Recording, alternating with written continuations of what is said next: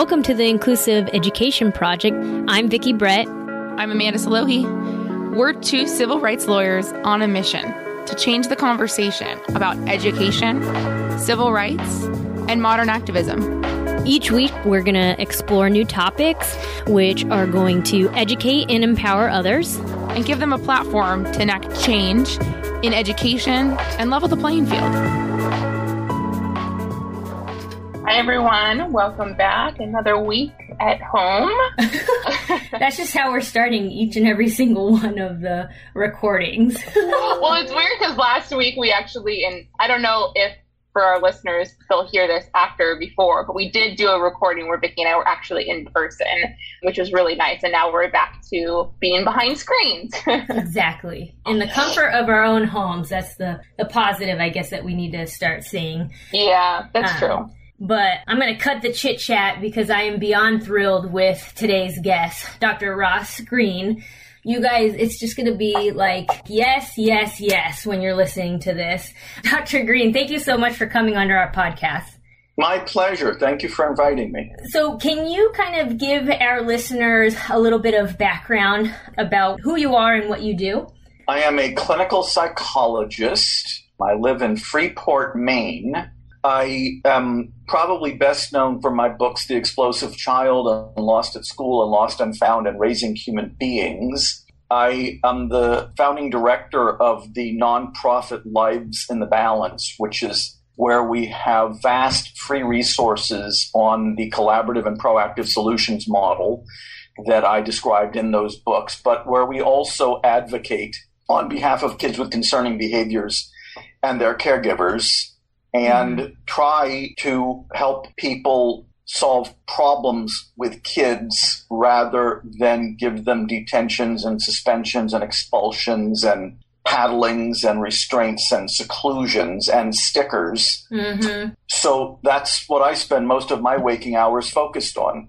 we need it because yeah. I mean, I feel like a broken record sometimes when I'm talking about this with IEP teams or with parents or even just with people in general when we talk about behavior and whether they're talking about their kids or like they see other kids. I mean, we always see the classic example of people who observe other people's kids acting in a way that they don't believe they should be in the grocery store, on an airplane, or whatnot. And there's always people quick to jump to conclusions about that behavior and placing blame rather than looking at it holistically.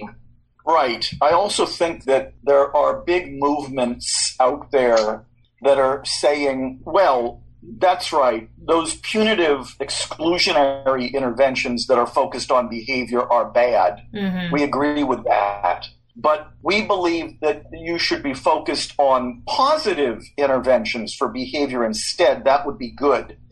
And I don't think that's good either. I think rewarding and punishing is cut from the exact same bolt of cloth, and you're still focused mm-hmm. on the kids' concerning behaviors rather than being focused on solving the problems that are causing those behaviors. Right. Well, I also think that there's a lot of people who say, yeah, these, you know, the punitive and punishment is bad. They'll say that, but then their actions say a completely different thing. We see this in IEP meetings all the time. We say, well, we're not doing punishment or punitive, but the way that they, the language they use with the student or the way that they approach how they work with the student is exactly that. And I don't think people really real, I think they think of the worst case scenario, right? The kid that's getting, you know, the severe restraint and seclusion rather than you know, hey, saying that this child can't go out to recess or can't do this or that is the same within the same zone, but they don't realize that it's still in line. They think, well, I'm doing fine because this is different. Well, and I think that once again is because they're still primarily focused on the kids' concerning behaviors. Yep. Mm-hmm. Yep. You know, by my way of thinking, concerning behaviors are simply the way the kid is communicating to us that they're having difficulty meeting certain expectations. Absolutely. If all we do is modify those concerning behaviors, then the kid is still having difficulty meeting those expectations. But if we solve those problems with kids, uh, help them better meet those expectations, then the concerning behaviors subside, as well as solving the problems that are causing kids' behavior. So it's kind of a two for one deal Mm-hmm. It's just that mm-hmm. if all we're focused on is the kid's behavior, the problems remain unsolved. Absolutely. And I think that was the biggest takeaway when I heard you at our annual conference, COPAA, earlier this year, which was all virtual, which was amazing. I think that perspective shift that you were talking about and caregivers, including those that are at the school site. I mean, there is a village of people that are surrounding our children and a majority of their day when it's at school, those caregivers are the teachers or the aides or the administrators and, and the key takeaway of, you know, what are these challenging behaviors? Because this is what, what happens when we go to IEP meetings. What are the challenging behaviors? How can we modify them, right? Instead of your take of how are we able to solve the problems that are caught you know the behavior is just a symptom. What is the root cause?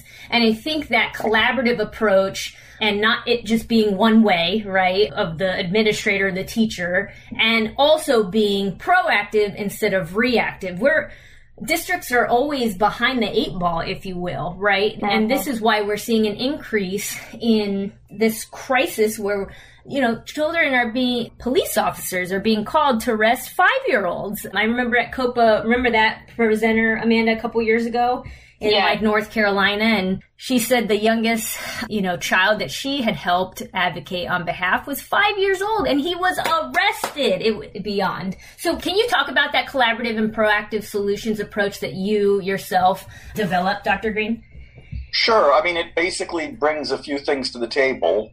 As you've already heard, it focuses on identifying the problems that are causing concerning behaviors and solving them rather than on identifying the concerning behaviors and trying to modify them. So, in that respect, the behavior is just the signal, just the fever. And quite frankly, that's what concerning behavior is. So, in this model, we're not teaching and reteaching replacement behaviors. We are not rewarding replacement behaviors. We sure as heck aren't punishing the behaviors we don't like. We're not focused on behavior at all. And there's a few good reasons for that. One of them you've already heard. If all you're focused on is the behavior, you're still not solving the problems that are causing those behaviors. Right. So what have you really accomplished? But number two, and this is big, the concerning behavior is late. The unsolved problem is causing the concerning behavior, whether that's difficulty sitting next to Susie during circle time, mm-hmm. or difficulty coming back into the classroom from recess, or difficulty completing the double digit division problems on the worksheet in math. That's early. Yep if we want to be in crisis prevention mode, we want to be focused on what's early. What's early? The kid, the expectation the kid is having difficulty meeting what we in this model call an unsolved problem, mm-hmm. and solving that problem mm-hmm. so that we never find ourselves any later than that. The behavior, concerning behavior, occurs when the kid is having difficulty meeting a particular expectation yet again. What does that tell us? The concerning behavior is late. Mm-hmm. And what we do about concerning behavior is late. Mm-hmm. If the, the, concerning behavior is concerning enough, we're going to say that the kid is becoming escalated. Now you're mm-hmm. very late. Mm-hmm. And you're going to try to de escalate the kid. Yep. Very late. And if the de escalation strategies don't work, you're going to restrain or seclude the kid. Very, very late. What's annoying here is that many educators and staff in facilities are trained to de escalate and restrain and seclude as part of what's called crisis prevention training. Mm-hmm. It is not crisis prevention training at all, it's crisis management training. Mm-hmm. So it's an interesting thing going on out there we have lots and lots of people being trained in what is being called crisis prevention. Right. What they're really being trained to do is crisis management. What they really should be being trained to do is how to identify the problems that are causing the kids concerning behaviors because solved problems don't cause concerning behaviors, only unsolved problems mm-hmm. do. Mm-hmm. And then the other things that the model brings to the table is that the problem solving is collaborative, yep. not unilateral. Yep and it's proactive, not reactive. Mm-hmm. And there, in a nutshell, is what we help all kinds of schools and facilities do. The icing on the cake is it helps them get rid of restraint and seclusion. Right. It also helps them get rid of suspension, detention, and all these other things we do to kids that are focused on their behavior. Mm-hmm. But, you know, even if a school isn't restraining and secluding kids, but has really high rates of suspension and detention or really high rates of disproportionality, it's still not good. Right. So that's what I spend all my waking hours helping people do. Oh, I just, you're preaching to the choir here, right? I mean, I'm sure you got so many different comments after COPAA. I mean, like I said, it was like going to church, right? And just like, it seems so simple, but Amanda and I go, well, I mean, now virtually, we go into schools and we're seeing the same thing over and over and over. Yeah. And it's the, well, it's the way we've always done things. And your approach, it's so simple, but for whatever reason, this other way of doing things has just been ingrained in schools. And what the biggest, another big takeaway that I took away that I was hoping that you would talk about as well is you offer solutions. you don't just talk about the issues, right? Like you had mentioned your cpsconnection.com where, you know, you can kind of delve into the collaborative and proactive solutions approach. There's workshops, there's trainings. I mean, just even things that you were saying just now, you know, as parents, you can go into IEP meetings and start asking. It may seem like a very simple question. Well, you know, why did he get escalated? You know, and it was like, well, it's during math. Math is not preferred. And it's like, but why is math non-preferred? I mean, it seems like a very simple question, but sometimes nobody is asking that simple question, right? And I That's think just being able to take a step back and you know something that i've noticed as well is that you know after the toddler phase for children i think adults just expect kids to regulate their emotions on their own which they have no why? They weren't born with knowing how to regulate their emotions. And then you know they get into school and especially during the pandemic so many parents are simply overwhelmed. And I wanted to just really bring not not to change the subject too much, but I wanted to bring up the kids that we lose, which I know is a documentary film. Can you talk a little bit more about the, the kids we lose? Sure, The Kids We Lose is the documentary film that was produced by Lives in the Balance, my nonprofit, but not my nonprofit, the nonprofit I co-founded, I founded. Mm-hmm. And what the goal of The Kids We Lose was for it to be an expose Yes. of how horrible it is- out there Yeah. for kids with social, emotional, and behavioral challenges. And it's Mhm. horrible not only because they're struggling, but because of what we do to them, Mm-hmm. supposedly in the interest of helping them. Unfortunately, many of the things we do to them are not helpful. The Kids We Lose really does a good job of helping people see just how horrible it is out there for these kids and how brutal it can be. It is not a documentary that is big on solutions because, quite frankly, we really wanted to highlight the problem. Right. But as you said earlier, the nice thing about Lives in the Balance is that it doesn't just highlight what's going wrong out there, it also disseminates, a lot of the time for free, a model of care, uh, Mhm. collaborative and proactive solutions that is evidence based. So it's not just that we're complaining, it's not just that we Mhm. are pointing out what's wrong. We are also providing a solution for people, and that's a good thing too. Absolutely. And I thought Amanda was going to say something. And, you know, being able to watch a documentary film like The Kids We Lose, it just, and we do this, right? So Amanda and I see this every day, but I think what was done so well was the way that you know the children were part of the film as well right giving their opinions of, of things that have happened obviously showing you know behaviors that are in the school footage you know a lot of schools have you know cameras and things like that and just really exposing the way that we treat children that we are meant to we should be giving a little bit of extra care to because they are having a hard Right. time it's Right. it- yeah I think a lot of people don't realize the severity of it. So definitely, I mean, documentaries serve that purpose, and you know, all across the board of you know exposing and providing more information to people. Because like I think even a lot of parents don't realize exactly what's happening in the schools. You know, just this past year, there's been a lot of talk about um, police uh, in general, but specifically, I know in California, um, LAUSD had a big um, discussion about the policing in schools, and you know they even took away funding to try to take away some of the police officers in the schools because the severity at which these police officers go into the schools, you know, they call themselves school resource officers in many cases, but they don't serve as what you would think a school resource officer should do. They serve as, as police. They're handcuffing children, they are taking them and interrogating them without their parents. And schools are letting them do this. Schools are partnering with police departments to do this. And it's something that, like, whenever I have a conversation with someone about this, they're like, no, that, like, that only happens in a couple of cases. And I go, no, it's happening all over the place, a lot more than people think. A lot more than people think. And of course, with school resource officers, a big part of the problem is that their role has been ill defined mm-hmm. in many places. Mm-hmm. But if, yes. you put, if you put law enforcement in schools, then you can expect that there will be a lot of referrals to law enforcement from schools and a lot of school arrests.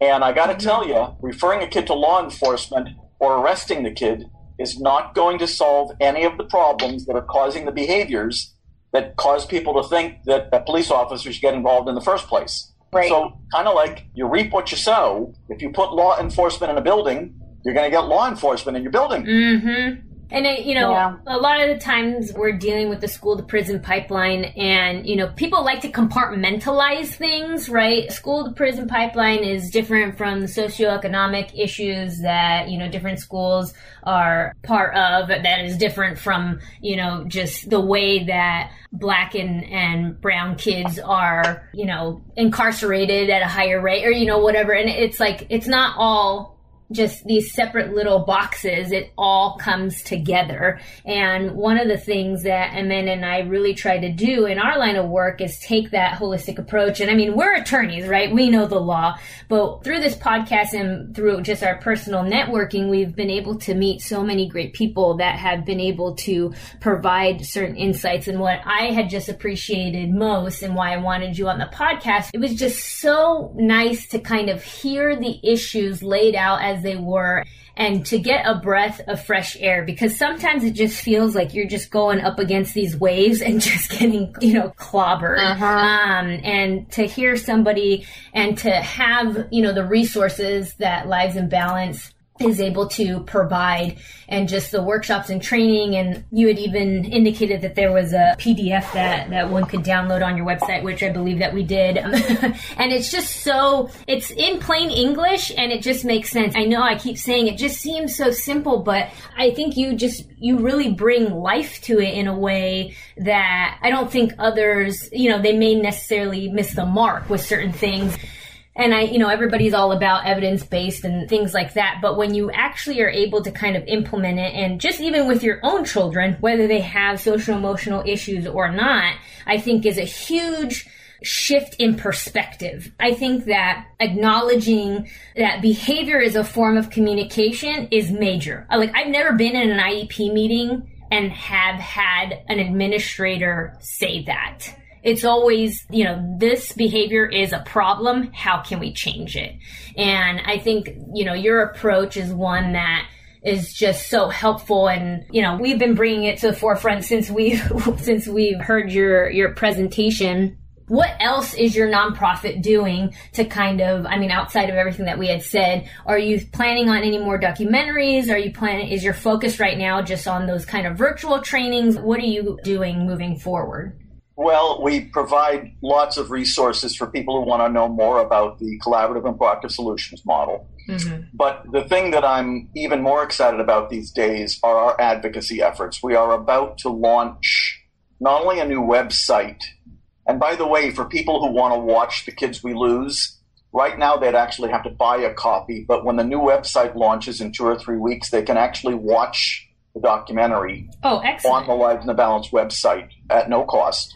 So that's cool. But we're about to launch a major public awareness campaign to bring attention in the same way that the film did to what's being done to kids. So it's sort of another way to reach people and what we can do about it. You know, as I always say, it's really nice when compassion and humanity is evidence based. Yeah. And collaborative and proactive solutions model is evidence based. It's not punitive. It's not exclusionary. It's proactive. It's collaborative it's really nice when compassion is evidence based. And that's what we've got to get out there. Mm-hmm. So we are building a grassroots advocacy network of people of like minds who want to get it done in their states and in their provinces. And we are providing with the resources that they need to get it done. we're actually going to have a boilerplate keeping all students safe act that can be put in that people can um, submit as bills in their state legislatures. Oh wow! So that we can, you know, wouldn't it be great? Even if the Keeping All Students Safe Act doesn't get passed at the federal level, mm-hmm. I think we'd be okay if it got passed in every state. Yeah. so you know that would still accomplish the mission.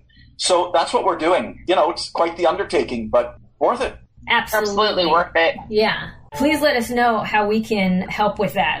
we'll email you after because it, it is definitely worth worth fighting for. And I think awareness, you know, that was one of the reasons why we started the podcast is wanting to bring kind of awareness of these issues and really bring forth, you know, that the unique needs of every, you know, child exists and we need to move beyond just acceptance of that and really go to understanding. And I think you know, under understanding is that compassion, seeing the child not just as a problem that needs to be solved and, oh, it's, it's not going to be solved here. Let's just put them into the jail system, but rather, okay, what is it that this child needs? And I don't know how that got lost. I, you know, in our educational system, but I'm so grateful for people like yourself and everyone at your nonprofit for moving the fight forward. I mean, I'm just thank you so much for being here and talking to our listeners and talking to us. yeah.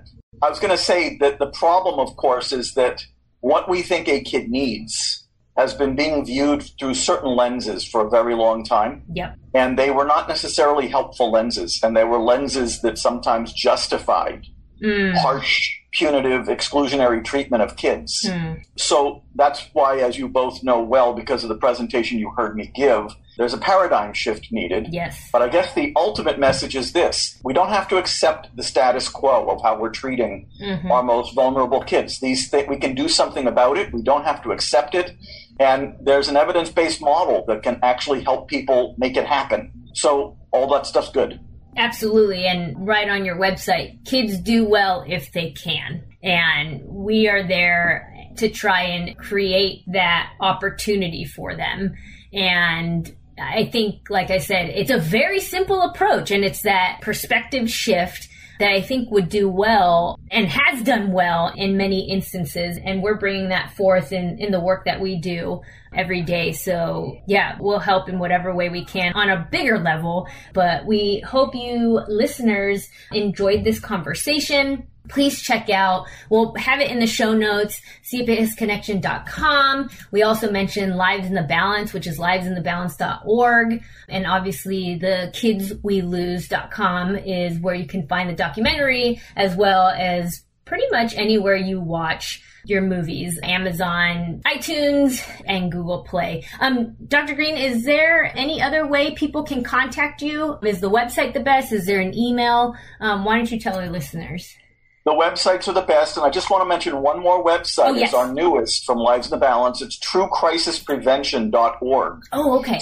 Which is where we offer ex- completely free resources to help schools and facilities do what they need to do to eliminate the use of restraint and seclusion. So that's truecrisisprevention.org. But people can get a hold of me through the contact form on any of the websites, and that's probably the best way to do it. Excellent. Please reach out if you have any other questions for Dr. Ross Greene. Thank you so much for your time. We really, really appreciate it. I was fangirling a little bit. I had too much caffeine, but we hope you listeners enjoyed, and we will talk to you next week. Bye. Bye.